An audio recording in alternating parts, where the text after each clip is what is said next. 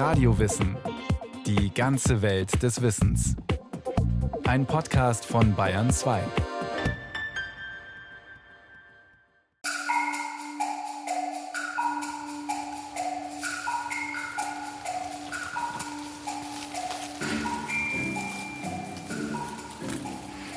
Diese Sendung beginnt mitten im Urwald, ziemlich genau am anderen Ende der Welt. Wir befinden uns im Pazifikarchipel Neukaledonien, drei Flugstunden östlich von Australien. Im dichten Dschungel der neukaledonischen Hauptinsel Grande Terre begleiten wir den niederländischen Forscher Anthony van der Ent auf der Suche nach ausgesprochen bizarren Pflanzen. Sie können etwas, das Wissenschaftler lange für unmöglich hielten. Auf Böden wachsen, die mit giftigen Schwermetallen verseucht sind. Und nicht nur das. Sie ziehen diese Schwermetalle wie ein Staubsauger aus der Erde und speichern sie in ihren Stämmen und Blättern. Auf der Suche nach diesen rätselhaften Pflanzen kämpft sich der schlachsige junge Wissenschaftler immer weiter durch das dichte Unterholz und bleibt schließlich vor einem mächtigen Baum stehen. Hier haben wir ein wirklich großes Exemplar einer Art namens Pycnandra acuminata. Dieser Baum ist berühmt für seinen blaugrünen Pflanzensaft, der 25% Nickel enthält. Ich mache jetzt einen kleinen Schnitt in den Baum, um diesen Saft herauszuholen, ihn aufzusammeln und zu analysieren. Als Anthony van der Ent die Rinde einritzt, fließt ein blaugrün schillernder Pflanzensaft heraus, durchsetzt mit Schwermetall. Diesen Baum dürfte es eigentlich gar nicht geben. Er hat so viel Nickel in seinem Stamm angesammelt, dass er theoretisch eingehen müsste denn Nickel ist extrem giftig für Pflanzen, Tiere und Menschen. Die grüne Farbe des Saftes ist tatsächlich die Farbe von Nickel. Man kann das mit diesem Testpapier überprüfen. Das sollte sich gleich rötlich verfärben. 20 bis 25 Prozent Nickel. Das ist die seltsamste biologische Flüssigkeit der Welt. Es ist schon bizarr, sich vorzustellen, dass so viel Metall im Saft eines lebenden, gesunden Baums steckt healthy tree. Der Nickelbaum ist längst nicht die einzige Pflanze, die Metalle aus der Erde ziehen und anreichern kann. Mittlerweile kennen die Forscher mehrere hundert Spezies dieser sogenannten Hyperakkumulatoren. Die Forschung zu diesen Pflanzen ist noch ganz neu und sehr spannend. Denn diese Pflanzen sind vielleicht der Schlüssel, um ein wichtiges Umweltproblem besser in den Griff zu bekommen. Sie könnten helfen, verseuchte Böden wieder nutzbar zu machen. Und das ist noch nicht alles. Die mit Schwermetallen vollgesogenen Pflanzen lassen sich sogar zu Geld machen. Wenn man sie verbrennt, enthält ihre Asche viele Schwermetalle, die sich verkaufen lassen. In Neukaledonien werden solche Pflanzen heute schon systematisch angebaut, um Böden zu entgiften. In Albanien bestellen Bauern ihre Felder mit ihnen, um nicht Nahrungsmittel zu ernten, sondern Metall. Und in Deutschland und Frankreich findet die faszinierende Grundlagenforschung zu diesen Superpflanzen statt.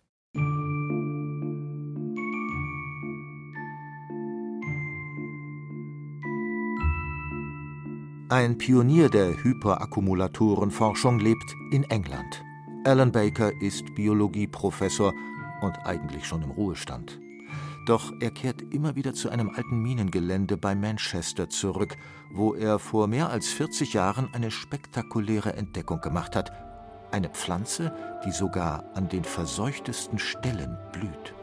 Ein unauffälliges Blümchen namens Gebirgshellerkraut.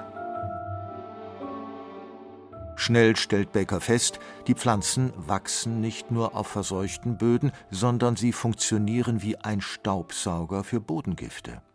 Mit ihren Wurzeln ziehen sie Schwermetalle aus der Erde und speichern so viel davon in ihren Blättern, dass die meisten Wissenschaftler Bakers Ergebnisse für einen Rechenfehler halten. Pflanzen, die so viel Schwermetall speichern, unmöglich. Nur ein Forscher glaubt ihm, Rufus Cheney, Beamter bei der amerikanischen Umweltbehörde. Die beiden gründen sofort eine Forschungsgruppe. Ich sagte, das sind Eigenschaften, die wir uns zunutze machen könnten.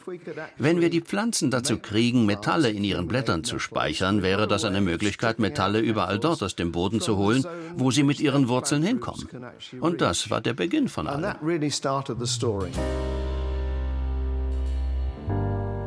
Eigentlich hätte die Revolution jetzt schon starten können.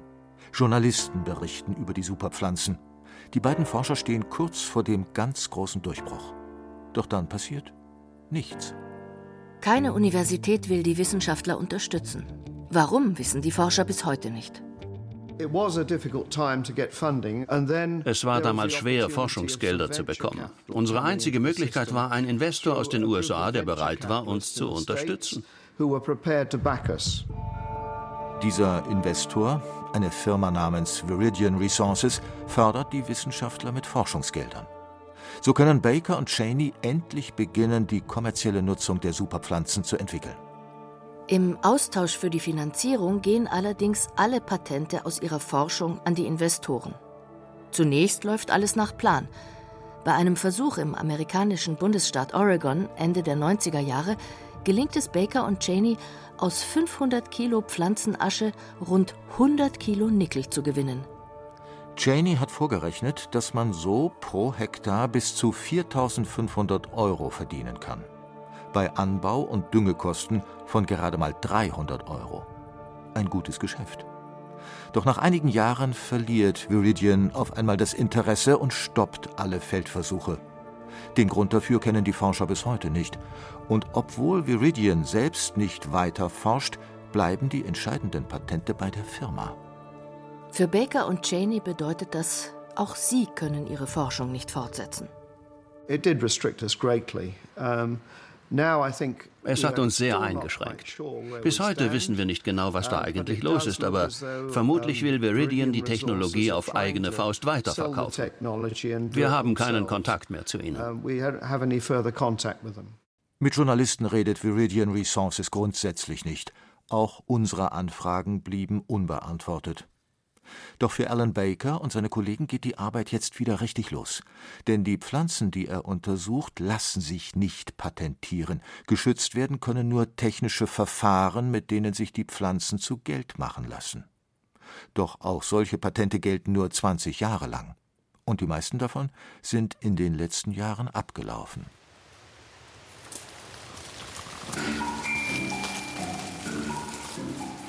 Heute gibt es eine ganze Generation von jungen Forschern, die die Erkenntnisse Alan Bakers weiterentwickeln. Einer der umtriebigsten von ihnen ist der niederländische Biologe Anthony van der End, der im Dschungel von Neukaledonien nach immer neuen Superpflanzen sucht. Wir untersuchen Pflanzen aus ganz Neukaledonien und messen den Nickelanteil in ihren Blättern. So können wir Pflanzen auswählen, züchten und irgendwann die ultimative Hyperakkumulatorpflanze finden. Inzwischen wissen die Forscher auch, zumindest teilweise, wie die Hyperakkumulatoren das giftige Metall unschädlich machen. Sie speichern es in speziellen Zellen innerhalb des Blattes, weit entfernt vom sensiblen Chlorophyll, mit dem die Pflanzen Photosynthese betreiben. Warum die Pflanzen das allerdings machen, dazu gibt es nur Spekulationen. Die meisten Forscher glauben, dass sich die Pflanzen durch das giftige Schwermetall vor Fressfeinden schützen. Und tatsächlich kann man beobachten, dass Hyperakkumulatoren von Tieren regelrecht gemieden werden. Anthony van der End nimmt uns mit zu einem Hubschrauberflug über die Südseeinsel. Die Szenerie ist spektakulär türkises Meer, Korallenriffe, Sandstrand.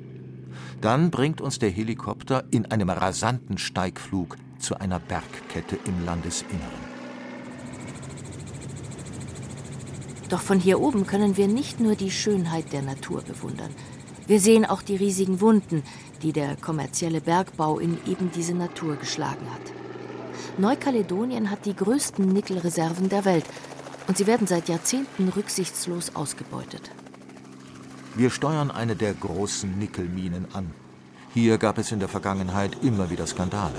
Einen Chemieunfall, wütende Proteste der Einheimischen. Doch inzwischen investieren die Bergbaufirmen auch in Umweltprogramme. Im Umfeld der Minen soll das Land renaturiert werden. Mit Hilfe der Superpflanzen. Anthony van der End besucht heute das Versuchsfeld einer Minenfirma. Im Brachland, in der Nähe der Mine, soll eine Art Superpflanzenplantage entstehen. Doch es gibt ein Problem. Die Erde in diesem Bereich ist so mit Metallen gesättigt, dass ihre Oberfläche steinhart ist. Um überhaupt etwas anpflanzen zu können, müssen die Arbeiter einen speziellen Bohrer benutzen. Es ist schon sehr lebensfeindlich hier. Im Sommer hat der Boden hier 60 bis 70 Grad. Da kann man ein Ei drauf braten. Aber die Pflanzen wachsen trotzdem. Die Pflanzen wachsen trotzdem. Das ist schon unglaublich. Das ist doch reines Eisenoxid hier. Ja, und 3% Chrom, etwas Nickel und Mangan. Aber keine Nährstoffe. Keine Nährstoffe. Natürlich machen die Bergbaufirmen das nicht, weil sie wollen, sondern weil sie gesetzlich dazu verpflichtet sind, das Land im Umfeld der Minen zu renaturieren. Doch immerhin, dank der Superpflanzen wächst hier überhaupt wieder etwas.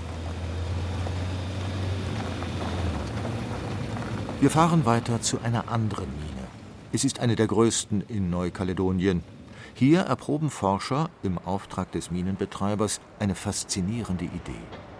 Sie pflanzen Hyperakkumulatoren dort, wo der Boden ganz besonders belastet ist, auf den schwermetallverseuchten Abraumhalden.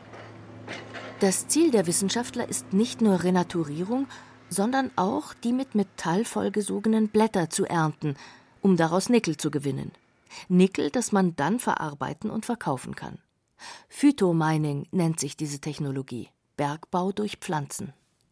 Besonders geeignet dafür ist ein bestimmtes Gewächs, Geisheus pruinosa eine Pflanze, die extrem viel Nickel anreichert.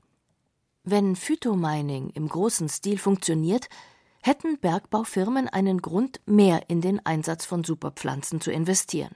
Aus reinem Eigeninteresse. Schließlich könnten sie dann mit Umweltschutz Geld verdienen. Und eine Konkurrenz zu ihrem eigentlichen Geschäft wäre der Pflanzenbergbau auch nicht. Mit gewöhnlichen Methoden sind die Nickelfirmen auf Erze angewiesen, die mindestens 1% Nickel enthalten. Hyperakkumulatoren funktionieren auch, wenn die Konzentration nur ein Zehntel davon beträgt. Noch wirkt dieses Phytomining wie Science Fiction. Und doch gibt es bereits Feldversuche, in denen der Pflanzenbergbau im großen Stil angewandt wird.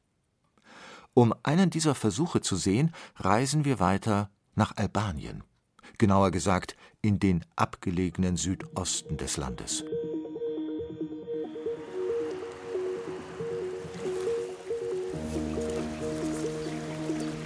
Hier am Ufer des Oretsees liegt eine der ärmsten Gegenden Europas. Kaum Industrie, hohe Arbeitslosigkeit und selbst die Landwirtschaft ist wenig ergiebig, weil die Böden von Natur aus voller Schwermetalle sind. Nur eines wächst rund um das kleine Dorf Peuske überall: Mauersteinkraut. Jahrhundertelang war diese unscheinbare Pflanze mit den gelben Blüten für die Bauern nichts als Unkraut. Jetzt ist sie der Hoffnungsträger für eine bessere Zukunft. Nein, nein, anfänglich hatten wir keinerlei Vorstellung davon. Denn es war für uns etwas Wertloses. Es ist ein Etwas, das für nichts zu gebrauchen war. Nicht mal die Tiere fressen dieses Kraut. Es ist also etwas Nutzloses, etwas Wertloses. Saschan Chobatschi und die anderen Bauern von Preuske sind Pioniere. Als erste Landwirte überhaupt bauen sie Pflanzen an, nicht etwa um Nahrungsmittel zu ernten, sondern Nickel. Wenn man Mauersteinkraut verbrennt, enthält die entstehende Asche bis zu 20 Prozent des Schwermetalls. Albanische und französische Forscher untersuchen in Peuske gemeinsam den Anbau der Nickelpflanzen. Dabei profitieren sie auch vom landwirtschaftlichen Know-how der ortsansässigen Bauern. Wir sind soweit zufrieden. Dort oben haben wir einen Versuch gemacht, wo ich mit dem Traktor den Boden bestellt habe. Auch hier vorne habe ich mit dem Traktor auf der Parzelle gearbeitet. Wenn man das vergleicht, kann man sofort den Unterschied sehen zwischen den Pflanzen mit und ohne besondere Pflege.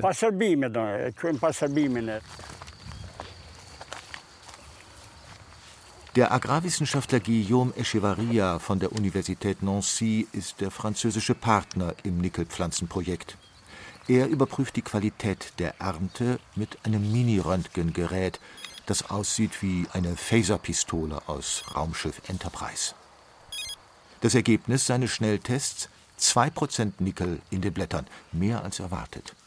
Damit ist die Ernte ein großer Erfolg für die Wissenschaftler und die Bauern. Dabei waren die anfangs noch sehr skeptisch. Man kommt hierher und erklärt den Leuten, dass sie ab jetzt genau das Unkraut anbauen sollen, das sie seit Jahrhunderten genervt hat. Ja, das ist schon lustig. Aber sie sehen ein, warum sich das lohnt. Wir zahlen ihnen gutes Geld, 80 Dollar pro Tonne. Denn wir können damit Energie erzeugen und natürlich Nickel gewinnen. Es ist also wertvoll. Die Pflanzen werden noch ein paar Tage auf den Feldern liegen gelassen, um in der Sonne zu trocknen. Dann werden sie nach Frankreich transportiert, wo die Forscher aus den Pflanzen das Nickel extrahieren. Offiziell wird das Mauersteinkraut übrigens als Heilkraut deklariert, denn auf den Zollformularen der EU gibt es noch keinen Eintrag für Nickelpflanzen.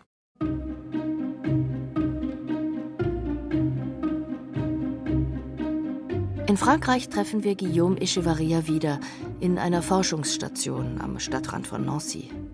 Hier verarbeiten die Wissenschaftler die Ernte aus Albanien weiter.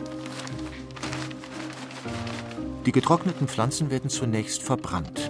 Dadurch wird das Nickel in der Asche konzentriert.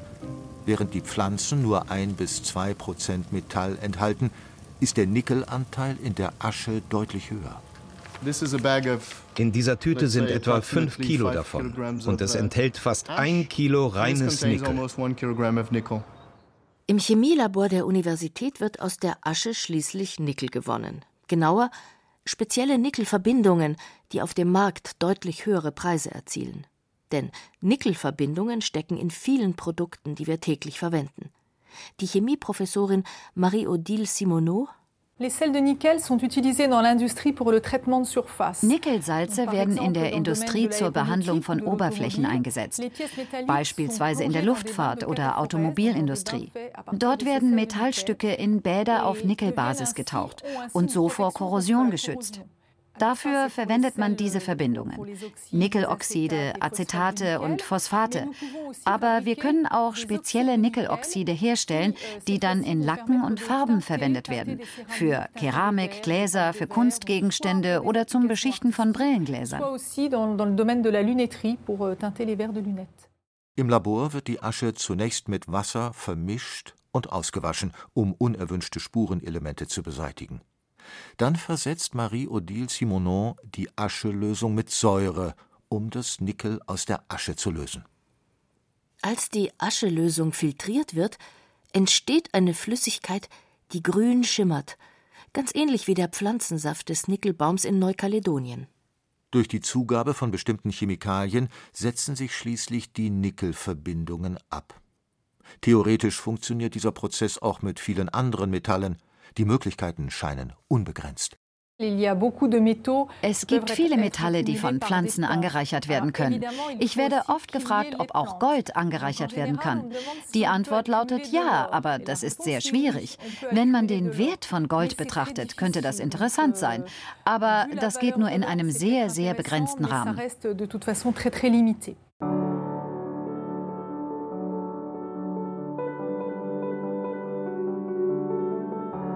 Wir fahren weiter nach Deutschland, die letzte Station auf unserer Reise zu den Superpflanzen. Bestwig im Sauerland.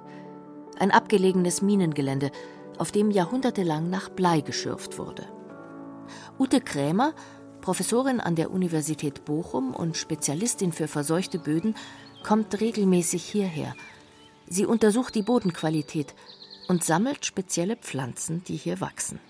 Diese Böden sind extrem stark verseucht. Die gehören mit zu unseren am allerhöchsten verseuchten Böden, die wir gefunden haben, als wir in ganz Europa sozusagen verschiedene Bergwerksstandorte beprobt haben. Ist Westwig mit am Maximum. Also da sind so im oberen Prozentbereich Zink im Boden, mehrere Prozent Blei.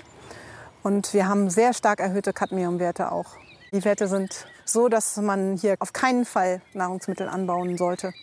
Cadmium ist für Menschen äußerst schädlich, greift Nieren und Knochen an.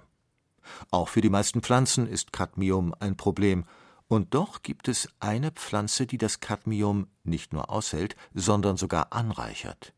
Die Hallersche Schaumkresse, Arabidopsis halleri. In Zukunft könnte man sie für die Entgiftung von ehemaligen Industriestandorten einsetzen. In ihrem Bochumer Labor untersucht die Forscherin die DNA der Pflanzen. Sie betreibt also Grundlagenforschung, damit die Cadmium-Entgiftung irgendwann weiter optimiert werden kann. In einem Gewächshaus sammelt Ute Krämer Pflanzen von verseuchten Böden aus ganz Europa. Gerade in Deutschland ist die Cadmiumbelastung an vielen Stellen besonders hoch. Signifikante Anteile deutscher Böden sind massiv mit Schwermetallen belastet. Das ist auf jeden Fall so. Und es gibt eigentlich niemanden, der dafür verantwortlich ist, diese sogenannten Altlasten irgendwie zu bearbeiten oder abzumildern. Ne, die sind da. Und viele kommen ja auch aus dem Osten. Die ehemaligen Besitzer sind weg. Niemand weiß, was die Wissenschaftler in den nächsten Jahren noch herausfinden werden, welche Pflanzen sie entdecken und wie weit sich die Metallanreicherung optimieren lässt, etwa durch spezielle Züchtungen und Anbauverfahren. Vielleicht werden in Zukunft tatsächlich im großen Stil Abraumhalden und Giftmülldeponien mit Hilfe dieser Pflanzen gereinigt. Und vielleicht macht es der Verkauf der so gewonnenen Metalle irgendwann wirklich möglich, die Umwelt zu schützen und gleichzeitig damit Geld zu verdienen. Für uns ist, glaube ich, die Zeit gekommen, diese gewaltige Biodiversität zu entdecken und zu beschreiben, dass man dann überhaupt die Ressourcen hat, aus denen man dann diese Technologien entwickeln kann. Wenn so eine Technologie mal Wahrheit wird, dann haben wir mit unserer Arbeit hier einen riesigen Fortschritt darin erlangt, eben tatsächlich die extremsten Pflanzen zu identifizieren.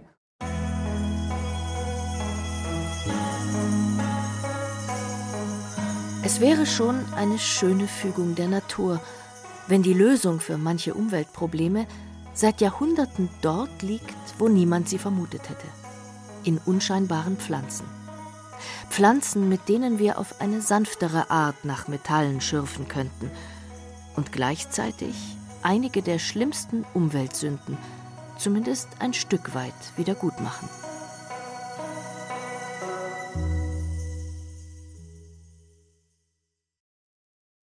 Sie hörten Phytomining, Metallernte mit Superpflanzen von Klaus Urich und Till Krause. Es sprachen Irina Wanka, Andreas Neumann und andere. Ton und Technik Susanne Harasim. Regie Klaus Urich. Eine Sendung von Radio Wissen.